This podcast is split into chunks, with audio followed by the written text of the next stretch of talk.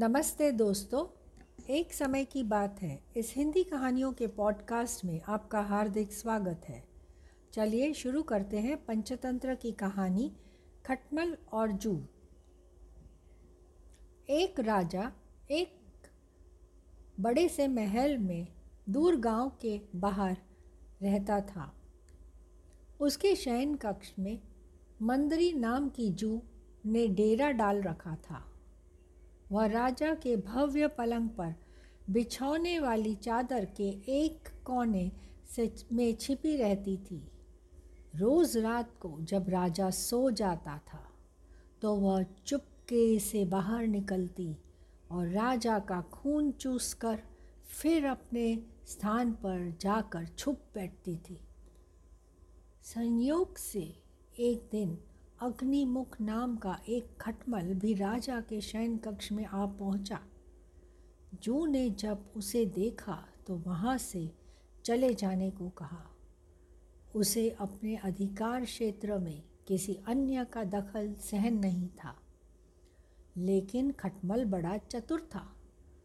उसने जू से कहा, देखो, मेहमान से इस तरह का बर्ताव नहीं किया जाता।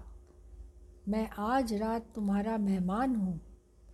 जू भोली थी, खटमल की चिकनी चुपड़ी बातों में आ गई और उसे शरण देते हुए बोली, ठीक है, तुम रात भर यहाँ रुक जाओ, लेकिन राजा को काटोगे नहीं, उसका खून चूसने के लिए कोशिश भी मत करना। उस पर सिर्फ़ मेरा ही अधिकार है। खटमल बोला, लेकिन मैं तुम्हारा मेहमान हूँ मुझे कुछ तो खाने को दोगी ना? और राजा के खून से बढ़िया भोजन हो ही क्या सकता है? सिर्फ़ एक रात की तो बात है। पी लेने दो मुझे। ठीक है, बोली जू। तुम चुपचाप राजा का खून चूस लेना। उसे पीड़ा का आभास नहीं होना चाहिए।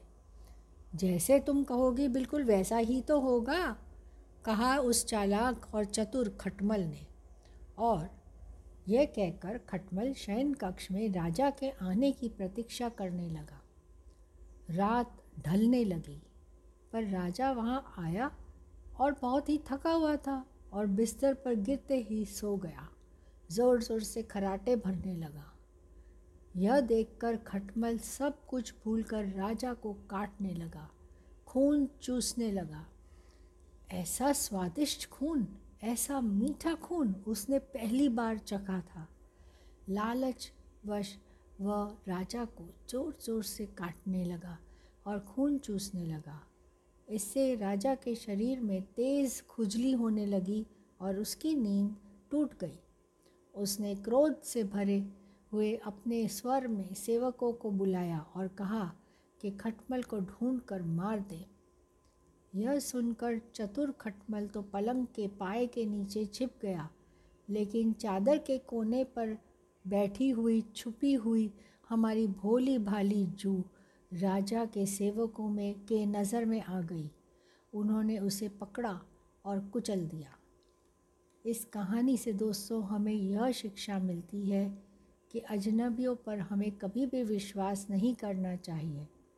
आशा करती हूँ कि आपको आज की कहानी खूब पसंद आई होगी। जल्द मिलेंगे एक नई कहानी के साथ। Happy listening